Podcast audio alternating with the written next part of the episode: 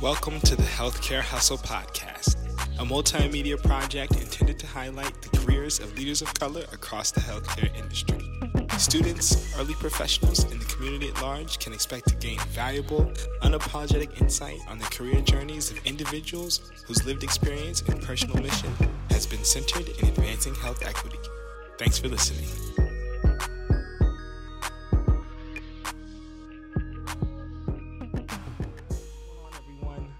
To the Healthcare Hustle Podcast. Today, we are joined by Dr. Lametra Scott, Director of Pharmacy for the Tennessee Department of Corrections and Chief Executive Officer of Breaking the Sickle Cell Foundation Incorporated. Dr. Scott, welcome to the show. Thank you so much for having me, Winston. It's a pleasure to be here. We're uh, super excited to have you on the show today, Dr. Scott, and we're going to kick it off as we always do. Could you tell us and our listeners a little bit about your story, your journey? Start start at the beginning for us. in the beginning, so yeah, in the beginning, um, I'm actually a, a native Memphian. I, I'm, I was born and raised in Memphis my entire life, and with the, I guess you can say, perception or persona that Memphis has, we have good barbecue, we have good music um a, a great time to be had, I will say. And then, you know, just as, as there's good sides to every story, there's also the not so bright side to every story. And I think that that not so bright side that the public may know or that the people may know in general when you hear Memphis, those challenges are actually what develop the person into being who they are. And growing up in an environment as such, um, you grow to be resilient. You learn to make do with what you have. And in my childhood and growing up, that was definitely uh, a common theme of, you know, making do with what you had. Not to say that, you know, we didn't have things or we barely got by. And it's also not to say that we were, you know, living the lifestyles of the rich and famous, because that definitely was not it. But I do feel like that happy medium fostered some of those qualities that I have within me today in being resilient, able to bounce back, um, and just go with the flow and making the best of your situation, no matter what it is. I think that is deeply instilled within me and is definitely something that I carry with me today. Mm. I think that's something that, you know, definitely thank you for sharing number one. Um, but definitely resonates with all of us just being able to take some of those factors from our immediate environment, whether they're good or not so good, but build them into parts of our character. So I love that piece. Um, what was it that kind of inspired you to pursue this career in healthcare, pharmacy, um, to begin with? You know, how did you kind of get your foundations uh, in your career path? Well, I can tell you this: we did not have any people in my family who were pharmacists. We did not have anybody in my family who owned a pharmacy. So let's just put that notion to the side. Um, my very early introductions into pharmacy and why it became of interest to me actually fostered from my grandmother. And I know everybody may be able to relate to this story, whether it be your grandmother or an elderly person in your family, where they oftentimes have this big bag of medications. Because, like most African Americans, we are plagued with a number of comorbidities um, when it comes down to our health so my grandmother was one of those persons who had her, her purse it was filled with medicine bottles and oftentimes when the question was asked of why do you take this medicine or that one? the answer was well i don't know the doctor told me to. That is something that stuck with me for a number of years. And when i began to determine what is it that i wanted to do as a profession pharmacy began came to the forefront of my mind because I wanted to be able to do something to help people understand why they take certain medications or even empower them to ask the question of their healthcare provider, why am I taking this medicine? Because just because the doctor said so, that does not necessarily equate to you have to continually take this or you have to take this, you know, without any other regard. It's not a one and done. These are health conditions are things that continually need to be checked on. And I think that when people are empowered to ask those questions of why am I still taking this medicine, then it puts them in a position to take charge of their health and not necessarily be dictated to of how their health journey should be. So, in a nutshell, my grandmother was one of the reasons that drove me to this space of being in pharmacy and I wanted to help educate others improve their own way of life in terms of their health and also help them understand when it comes to medications you have a voice I think that's a really awesome story. And I, I, know a lot of healthcare professionals have a family member who kind of inspired them along the way. And that's uh, really touching that you shared that with us. Um, starting out though, I mean, did you have any considerations around pursuing any other careers in, in medicine? You know, I know, I know for me, I wanted to be a sports doctor originally because I hurt my knee playing football and that's what I saw and that's what I thought was cool. Um, I wasn't even aware that a pharmacist was a, a, job. I always just assumed it was someone at the place who gave out the medication. So, were there mm-hmm. any other considerations for you along the way, or was it always pharmacy? Um, well, I can tell you this. I've always been one of those forward thinking people. So when I was in high school, I used to have a free period and more people most people would take their free period, they go to study hall and they'd be playing around and stuff. But for me, I took my free period and I worked in the guidance office. In the guidance office is where I got all the information on scholarships, what colleges you could go to. So while I was there, I just started to peruse through the occupational handbook to look at different things that I thought would be of interest to me. And actually, I thought I was going to be a social worker. So when I go back and I look at my yearbook from high school when I graduated, and you write in there like how many kids you'll have, who you'll be married to, what kind of job you'll have. Well, my job said I was going to be a social worker. I was going to have three kids, and none of that is true. Um, when I started doing my research into what it entailed to be a social worker, my hat goes off to all social workers everywhere. And after I read about their job description, I felt like I would be too intertwined. I wouldn't be able to separate myself from the families that I would be tasked with helping. So because I know that that is my weakness, my weak point, because I be trying to help everybody and take all the kids home and fix everybody's situation, I quickly understood that maybe that's not the skill set or the profession for me because I know what my weakness is.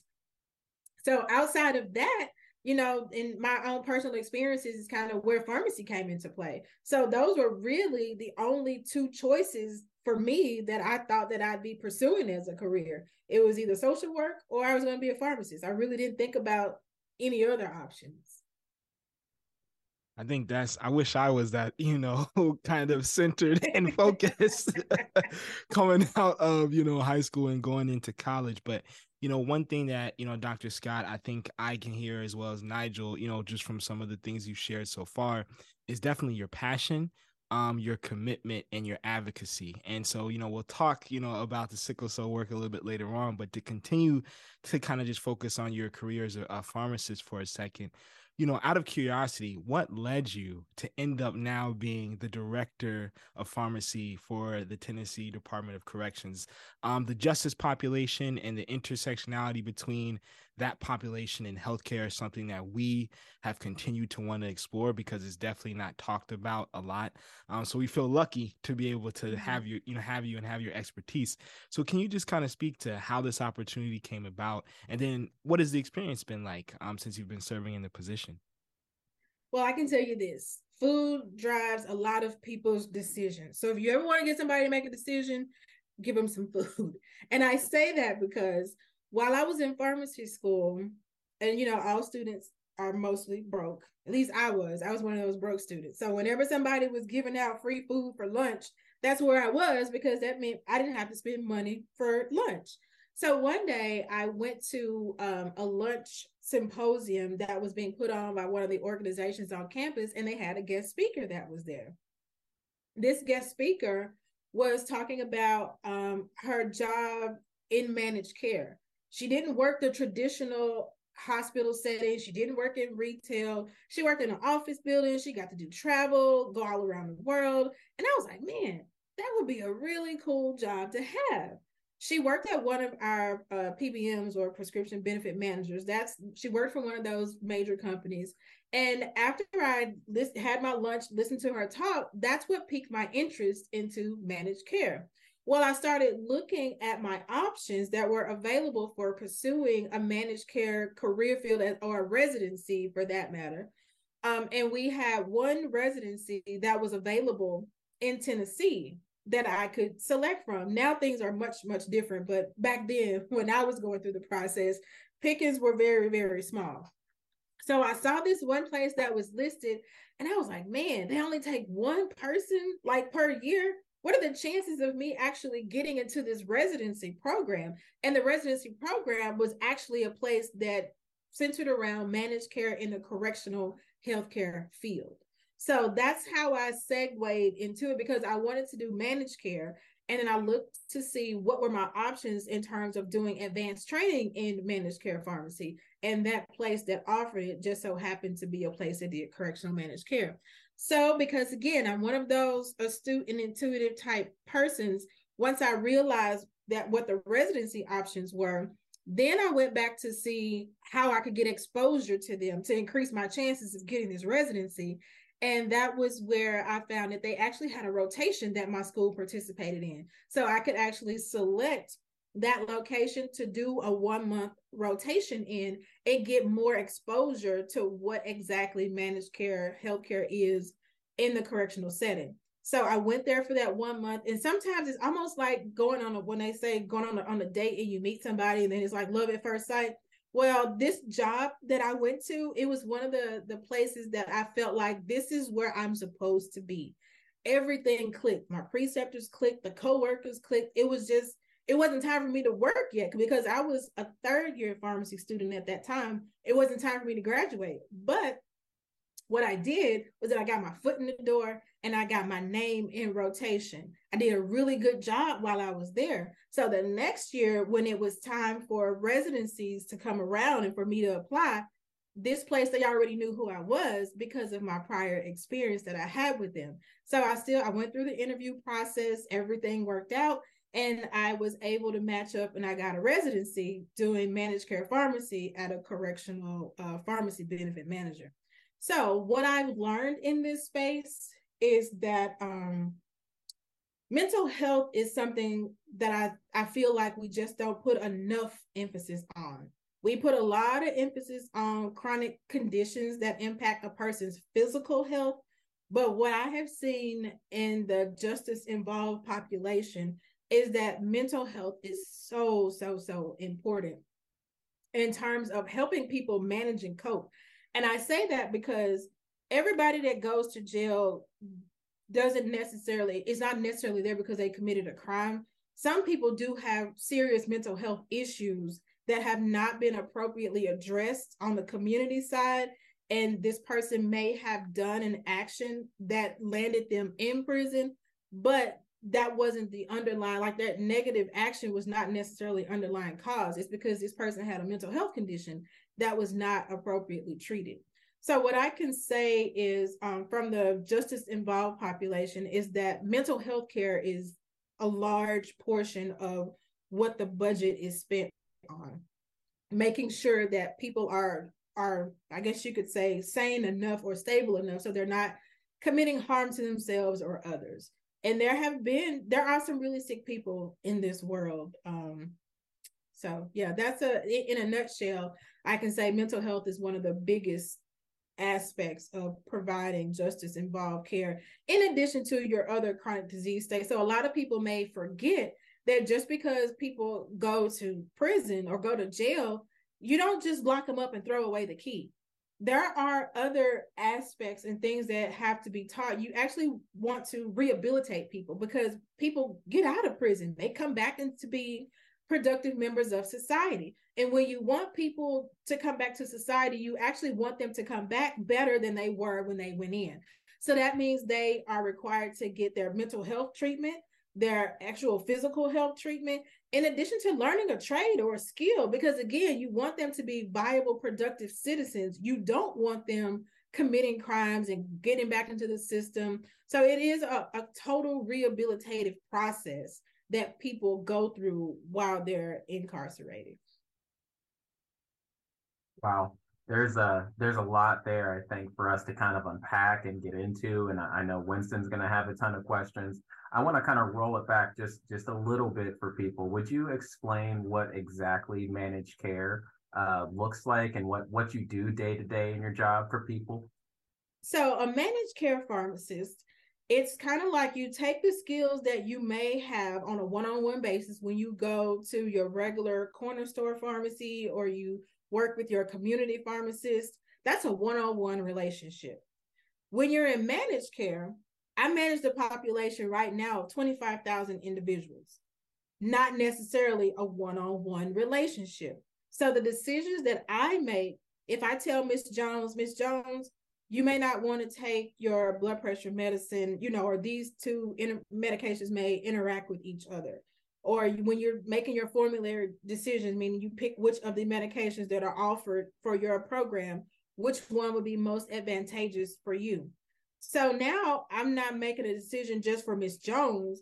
My decisions that I make now are applicable to 25,000 people. So when I say, when we talk about formulary management and when I decide whether or not something should be a preferred medication or a non-preferred medication, I didn't just make that decision for one person. I made that decision for everybody in our system and it will impact everybody in our system. So that's what managed care looks like. It looks like managing population health and the decisions that you make impact an entire system versus just one person.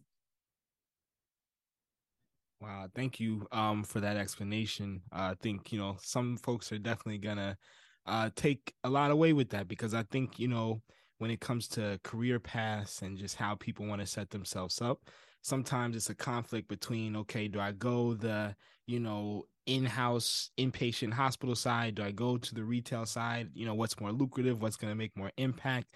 And I think you kind of just expose people to a pathway that may not have been, you know, as as known and as popular, um, particularly within the pharmacy industry. So I think that is really awesome. And I kind of want to, um, you know, transition us into talking about your work with breaking the sickle cell cycle and, um, you know, your experience with with Ricky and just how that has been um, for you um, for over a decade now, right? Yeah. Uh, yeah, which is which is time flies. It doesn't seem like it's been two years, but it's been ten years. Yeah. So so you know your your story with you know being a, a, a, mother um and a parent to a child with sickle cell while also being a professional um you know mm-hmm. and and and balancing that just can you kind of just tell us you know how did this journey start for you um you kind of spoke to some of the things uh, before we officially hit it off um but just yeah how how has everything been well i could say life is never predictable. And I think I think I've heard a quote once or twice where people say, if you want to make God laugh, tell him your plans. Because that's exactly what happened. I had a plan that my life was going to be one way, but God saw fit for me to do something different that involved me having a child with sickle cell disease and starting a nonprofit organization. That was not on my plan. That was not in my forecast by any means. But I do know that we all come to this earth with a higher calling. And sometimes, you know, we're on that quest to find what exactly is that calling or what exactly is my purpose. So when my son was diagnosed, yes, it did catch me off guard. I was not prepared for it. One, because I didn't even know that I was a sickle cell trait carrier. We didn't know that my son's father was a sickle cell trait carrier. Um, I didn't know a whole lot about sickle cell disease in regards to its prevalence and how common it is amongst African Americans. And I can say that no matter how many letters you have before or after your name, if you have not been, you know, tested or you haven't had that exposure to even let you know that, you know, this even exists, then you you can't know what you don't know. And I tell that to people all the time that it doesn't matter whether or not you feel like, well, we don't have people in my family who have sickle cell. How do you know? Because in the Black community, chronic illnesses like mental health, sickle cell disease, those are things that aren't really talked about. But we'll talk about diabetes, we'll talk about hypertension, we'll talk about those things all day long because it seems like those things are more commonly accepted within our community. But when you start talking about things that may have a negative connotation to them because people don't fully understand them, like mental health illness, that has a negative connotation, I think, because people don't fully understand. The mind or your brain is a, a, an organ. It needs the same things as your heart does, your liver, your lungs. It needs that same type of care that any other part of your body. And when you start neglecting it, it will show. And sometimes that shows up in mental health conditions and they have to be addressed. But sometimes people don't want to talk about those things. They don't want to have those tough conversations. And as far as sickle cell disease goes, for a long time, people didn't necessarily want to talk about sickle cell disease because that meant it was somebody who was in the hospital a lot. They complained about pain a lot. This is not somebody that you can really rely on. There were a ton of negative conversations circling around sickle cell disease, all because people didn't fully understand it and you can't support what you don't understand. So instead of subjecting themselves to this judgment, I would say from the community, people just decided to say, okay, we'll handle this at home. We won't tell anybody about this. So now we get this perpetuation of more people being born with sickle cell disease. So after my son was born, um, after the, the shock came about, and I had to decide on what am I going to do? Am I going to continue to feed into this negativity that's surrounding so that's surrounding sickle cell disease in our community, or am I going to do something different? And as you can tell, I've done things differently a lot along my path in this journey called life. So I decided that we're not going to sit on the sidelines and have a pity party and say, woe is me, and expecting people to feel sorry for us, because I felt like that was not going to be the best representation of how to handle this for my son, because children replicate what they see their parents do. So I wanted to show my son how he could have sickle cell disease and still be strong, still be resilient, still achieve the things that he wants to achieve in life, even with having sickle cell disease. So that is where we began the journey of my why in terms of why I do this. How I got to this point was okay, God, you allowed this stuff to happen in my life. And, and I started to look at the, the big picture. The big picture meaning I'm in healthcare. What I did for my job on a day to day basis was talk about disease state management. We talk about, again, population management. So I helped healthcare providers develop guidelines, of treating various disease states and how do they do this in an economic fashion without compromising patient care? So you again when there are pharmacy budgets and medication budgets in place you have to provide adequate equitable care to patients but you don't have a blank check. So you don't want to prescribe things or suggest things that could compromise their health care so i took that same skill set of what I did on a day to day basis in talking about disease state management. And the disease I decided to focus on was sickle cell disease. So I took that skill set that I use in my day to day job, I took it to this nonprofit organization. And I decided that this was my passion, my route, because I saw this huge gap of education and knowledge. The gap was in the community because I was one of those 1 in 13 African Americans who did not know their sickle cell trait and in addition, there was a gap on the healthcare side. I didn't tell you this part of the story. My son was actually misdiagnosed. So there's a newborn screening that is done for all children born in the United States right now. And that newborn screening can sometimes come back with false negative information because of the way hemoglobin is made in the body. During the early I would say first eight, six to eight weeks, the body makes what's called fetal hemoglobin. That's the part of the hemoglobin or hemoglobin is responsible for carrying oxygen in the red blood cell. So that hemoglobin does not sickle. Well, after after about that eight week time frame, the body begins to make hemoglobin A, which is normal hemoglobin. It's not the fetal hemoglobin anymore. Well, in the case of sickle cell disease, that hemoglobin A is not hemoglobin A, is actually hemoglobin S because there is a defective gene. So that protein that's supposed to make hemoglobin A, it, it doesn't. It makes hemoglobin S. Well, if you take the test too early, meaning beyond before that eight week time period, you could get a false negative because then you're only pulling out and you're you're only getting results for hemoglobin F. There is no hemoglobin S, so you get a false negative. Well, I knew all of this and I had shared that information with the pediatrician that we were using. And my son, we actually waited till about maybe 10 or 11 weeks before he went to get confirmation screening. That's what it's called. Um, if there's a possibility that your child could have sickle cell disease. Well, I never knew the results of that initial newborn screen. That's the test that is done when the baby is is born straight out. I never got those results. Well, because I knew we would have to do confirmation screening. So I took him in to get his confirmation screening. That particular provider, she called me back. She says, Oh, I've got great news. Your son doesn't have sickle cell disease. He only has sickle cell trait. He's fine. Well, lo and behold, that was not correct.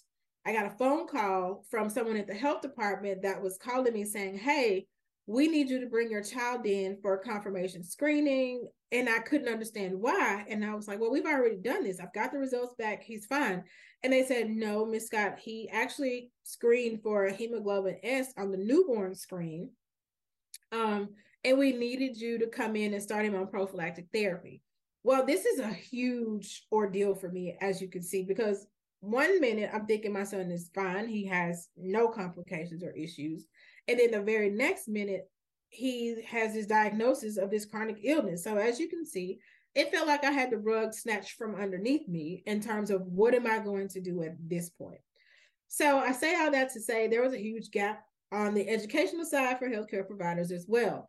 And what I've come to find out is that provider was not the exception to the rule when it comes down to the understanding of sickle cell disease in the healthcare community there are a vast number of healthcare providers that are not knowledgeable about sickle cell disease. And that is definitely, um, I would say, a disparity, a healthcare disparity um, that many people with sickle cell disease face in terms of one, getting people to believe them that they have sickle cell disease when they show up to get care.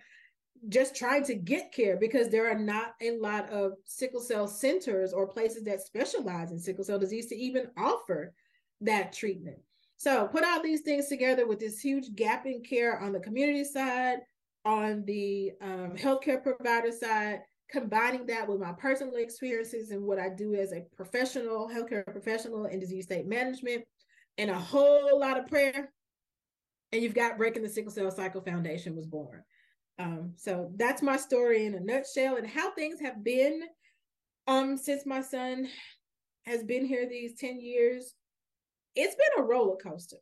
And I will tell you that because many of the complications that one can experience early on with sickle cell disease, we've experienced them. And what I tell people is that you have to just take one day at a time.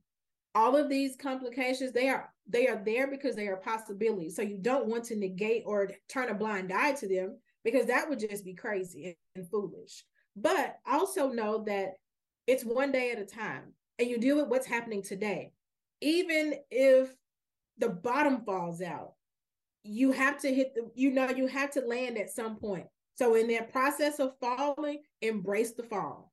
And I say that because you never know when a sickle cell pain crisis is going to occur and you end up going to the hospital for a clinic visit and you end up staying there for two weeks. You don't know. You just be prepared and stay in the moment. And that preparation begins as early as six months old. But today, my son is doing fine.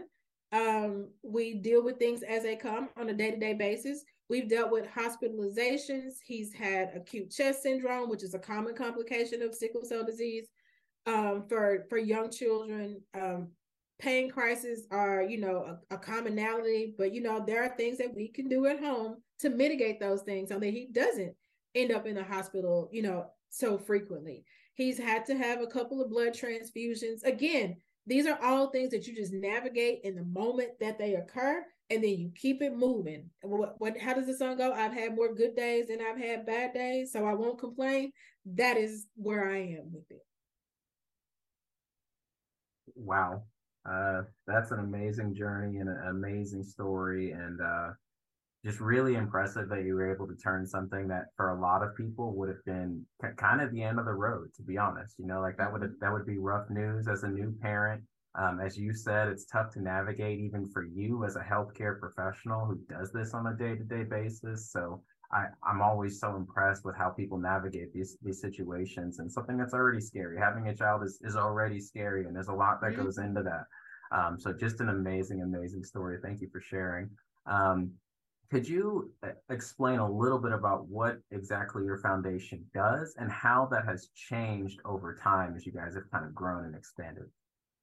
Sure. So the mission of the foundation is to promote, prevent, um, and raise awareness about sickle cell disease in our community among at-risk populations. And I define at-risk as anybody, no matter what color, race, or creed you identify as, anybody who has not been sickle cell trait tested. That's what that is our mission is to raise sickle cell disease awareness in those populations. So when we started, that was my whole thing. I wanted to help other people not have to walk this path if they didn't have to. And all I had to do was raise awareness to let people know sickle cell disease it does exist. Because a lot of people think that sickle cell disease was cured a long time ago. That's not necessarily true. That is a very wrong narrative. And a lot of people also feel like, well, nobody's in my family that has sickle cell disease, so I don't have to worry about that.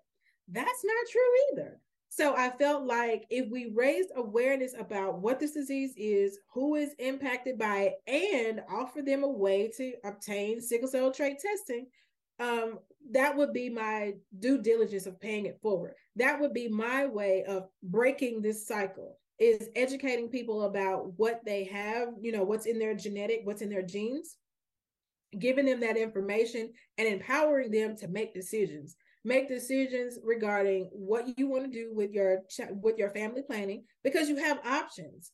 When you don't know that information, that is what makes you turn a blind eye to feel like you don't have to make a decision about anything. You just let it happen however it happens. But once you are empowered with that educational information about your DNA, you can now make decisions. That's how we started. I started with just, you know, working with local churches, doing some health fairs and the like, talking about sickle cell disease. Well, over time, things have evolved. And now um, I work more, we still do those same things that we did in the beginning as tar- in, in terms of grassroots kind of building relationships with people in the community. We still do that but now it's actually been elevated to where we work with major organizations um, within healthcare within the community. I do a lot of public speaking events um, partnerships with corporate companies now to raise sickle cell disease awareness on a, a level that is way bigger than just what I do in my corner of Davidson County here in Nashville. So, uh, you know, it's it's for anyone who you know wants to learn more about breaking the sickle cell cycle. Please, uh, definitely um, visit the website and associated links. Or if you just search up Dr. Scott's name, you will see plenty of amazing articles from huge publications. So, you know, one of the things that we like to focus on on the show as well, you know, it's definitely the tangible professional healthcare stuff, but then also the entrepreneurial endeavors as well. And I think I was thinking about it. I think you're the first guest that we've had that has a senior leadership title in one organization, but also has had an amazing, successful um, entrepreneurial endeavor outside of their job. So, how has that balance been? Just juggling the two um, on top of, of course, also being a concerned, you know, mother as well. And then, did you anticipate it, you know, at some point to get as big as you know the foundation has gotten? Balance is a strong word. I don't think I got this far by balance, and I don't say that in a a way to suggest that you should do this learn from me. Don't be better than me. Don't be like me if you are wanting to pursue this entrepreneurial journey. Um, because balance is necessary.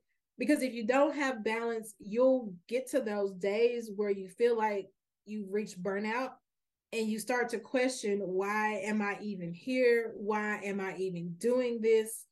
Um, so i will say balance is is very much necessary.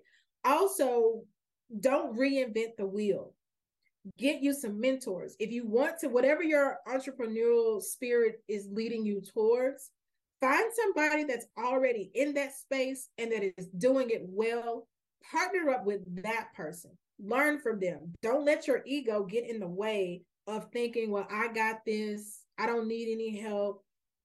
You'll struggle. You'll struggle a lot if you go into it with that type of a mindset. So I would tell anybody, you know, if you're wanting to to be on this entrepreneurial path, you can't do it alone. And um, I had a lot of support from my family and friends along the way to get to this point because as you said the organization has grown and it has not grown just because I did everything myself. I did have to rely on other partners, other people, volunteers coming into the fold. And sometimes it's hard because you don't want just anybody in your space. You really want people who are genuine, who are committed to the cause, who share the vision that you have. That's what you want to surround yourself with, not necessarily people that are here today, gone tomorrow. That's not what you're going to need to to garner sustainability. I think you uh, shared some really important tips there for anyone looking to kind of maybe advance down that entrepreneurial path or start their own thing. Um, was your workplace supportive of you in the beginning when you were going on this journey of starting a separate foundation? And how did you navigate that? I think that's something that a lot of professionals who maybe want to do something on the side kind of struggle with. Um, initially, my workplace was very supportive of what I am doing and the change that I wanted to make. And I think that because my workplace initially, it's been in healthcare the whole time. So they all understood the mission behind why I'm doing what I'm doing and, you know, commended the work that I do. Even now, um, at the Department of Corrections, the work that I do is commended by the institution that I work for as well, so much so that I've actually done in services for our providers on sickle cell disease. So again, just because people are in prison, that does not mean that they are subject to subpar care even as it relates to sickle cell disease. So my skill set, I think it is very transferable um, because if I'm going to in, do something for the public, that means everybody in the public, not just a certain sector of the public, uh, would be privy to the educational information that I have to share. That's excellent. Um, I think that's you know the dream, uh, honestly, to be able to kind of take you know you know what you're doing and also provide it as a value add um within your organization. Going back to just sickle cell and the state of you know um sickle cell care, particularly within the United States healthcare system, uh, obviously, there are a lot of things that you have said that that resonate with us because we have a particular focus just on health equity for our community. And for me, just hearing your story, it's funny because I am a well, not funny, but I'm a sickle cell um, trait carrier myself, and my father was. And when I was a little baby, uh, my mom had no idea what sickle cell was, and my dad had responded, "Oh, that's just a black people disease, right?" and that, well, and my dad was an educated, you know, educated brother, and so that was, you know, their thought, you know, um, at some point. And I have a cousin who's one year younger than me who was born with sickle cell disease, and we quickly realized how, you know, severe, um, this the condition can be and now that I've kind of evolved and I have a role in healthcare, I've been able to be at one of the nation's, you know, largest hospitals, largest academic medical centers, and I've been able to see the huge gaps within side the system. And not only the bias because of course there's a lot of you know i think uh news on provider bias but just even from the administrative level the financial level you know the reimbursement all of these different things that i never thought about and so our audience, you know, typically are people like Nigel and myself, you know, young as, aspiring professionals. So what would be one charge or something that you would want the emerging healthcare workforce um, to know about uh, folks who live and families who live uh, with sickle cell? I would say when a person enters your institution seeking care, that you leave your biases about their care, about their condition, leave your biases at the door. Treat this person as if they were one of your family members. Believe them just because they show up and they're in a pain crisis, but to you, they look perfectly fine. But sickle cell disease is what we call it. It's invisible because it doesn't look like the person may be physically in pain, but this person may be at a level 10. Understand this is a condition this person been living with their entire life. So naturally, they've built up a tolerance. That does not mean they are not in pain. So when they show up and they say that their pain level is on the 10 and they need a specific medication to treat that particular pain, believe them. That is my charge. Believe them. It doesn't matter. And I know people say, well, people try to show to the emergency room to abuse the system, to get drugs and get narcotics. Even if that is the case, you've given them one dose of medicine that allows you at least one to three hour window to do an assessment, to draw some labs, to get an observation, an observation period done, to collect some more data. That gives you at least one to three hours to gather that background information. Guess what? After three hours, if it if it doesn't pan out, it seems like this person was here erroneously. Well, you know, you can't win them all. But guess what? What if this person really was a sickle cell patient, experienced a pain level that was on 10, and you gave them that medicine? They have now experienced pain relief. Where if they stay there for a couple more hours, get some IV fluids in them, maybe another dose of their pain medicine, guess what? That person can now get up and be discharged and go home and live their life as if, you know, tomorrow's another day as opposed to you denying them their pain medication, their condition getting even worse. And you know, you with pain that triggers a more of a stress response. That stress rep- response triggers their mental health conditions that fall into, you know, we've been here before. Now we may be triggering some PTSD type stuff that drives you off into this depression hole because they feel like I'm here by myself and nobody's listening. I can't get help. So you see how that can snowball all off of your one biased decision that you chose to make because this person didn't look like they were in pain. So you are going to make the decision to not give them what they need because it doesn't fit the description of what you understand. So one, treat people as human beings, believe them when they come in, do your due diligence learn more about sickle cell disease. If you work in a center where you know there are a high number of minority populations that are present in your system, do yourself a favor and the patients that you serve. Learn more about sickle cell disease. You heard it here, everyone. Check your biases at the door. Believe people with what they're telling you. Um, you know, even if you make the wrong call, it's it's going to be worth it for all the right calls that you're going to make after that. Um, I think that was really good advice for providers and systems. Would you have any tips to offer for anyone who is struggling with this disease or they have a family member or a child, just any resources or things like that to kind of point those people towards? I would say if you have sickle cell disease or you have a child with sickle cell disease, work with your hematologist and get your pain management plan together.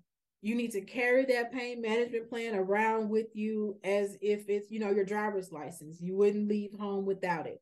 Keep it on your phone. Keep it somewhere that's readily accessible because you don't know when an episode is going to occur if you end up going to the ER, you're not really fumbling around trying to find like where's my emergency care plan or why don't I have a plan? Because in that emergency care plan, it will delineate exactly how your pain episodes should be managed. Should you find yourself in a hospital that does not have care plans for sickle cell patients, or you find yourself traveling and you have to go to somewhere emergently, they don't know about you because you're here from somewhere else. You can show them this is your emergency care plan. And if you're in an area that has an electronic health record, I would make sure that that emergency care plan is a part of my health record that can be electronically accessed through any hospital's that cater into that same system. So preparation is key. If you stay prepared, you don't have to get prepared. That is a, key that I would say. And if you want to visit our website, there's a host of inf- um, host of sickle cell disease related information on our website to help you learn more, and you know links to like the CDC's website as well to learn more about sickle cell disease. And again, I'm on Facebook. Um, you can reach me via messenger inbox i respond to all emails um, dms about sickle cell disease Oh wow! I have to, um, I have to throw that in there. of course. well, you know, Dr. Scott, this is um I'm actually surprised we're almost at the hour already. Uh, because you know, time has flown by, but this has been I think an extremely inspirational and informative uh conversation. Um, it really, really has. And um, you know, we appreciate you uh coming onto our platform just to share your story and your expertise it is, I think, vital um, now and in the past and going forward that our community, but all communities, know more um, about sickle cell disease and the impact that it has. Um, so, with that being said, you know, we typically uh, ask, is there any information that you want to share? And you already have done that. Um, Nigel, do we have any rapid fire questions for today? Wasn't sure if we did. We we do. So, Dr. Scott, we typically end our episodes with three rapid fire questions. They're usually a little on the sillier end because we do okay. tend to ask some pretty heavy things on this show. Um, so, let me know when you're ready, and we'll get cracking with it. Okay, I'm ready. Let's do it. All right. What's your favorite spot in your hometown? Oh, my hometown. Mm. Or we can do Nashville. Okay. In Nashville, I love to go to what Manchester and I want to say it's Cumberland Falls. Like there's a waterfall in Manchester that yes. I really, really like. Cummins Falls. Cummins, Cummins Falls. Falls. Yeah. I went there last summer. That's nice. Yeah. Thanks, COVID. uh, would you consider yourself a beach or a mountain person? Oh, beach. Love it. Last one. What would you do with a million dollars donated to your foundation?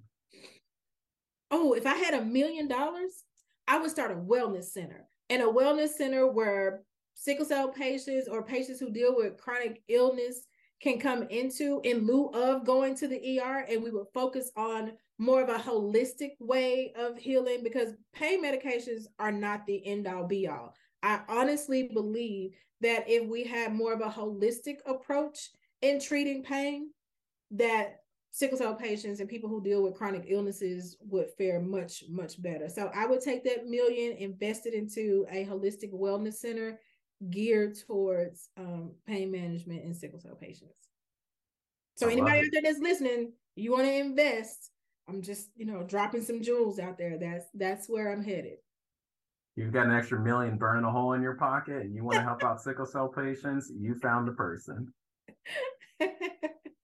Absolutely. Well, Dr. Scott, again, it has been um, a pleasure and an honor to have you on the show. So thank you so much for joining us.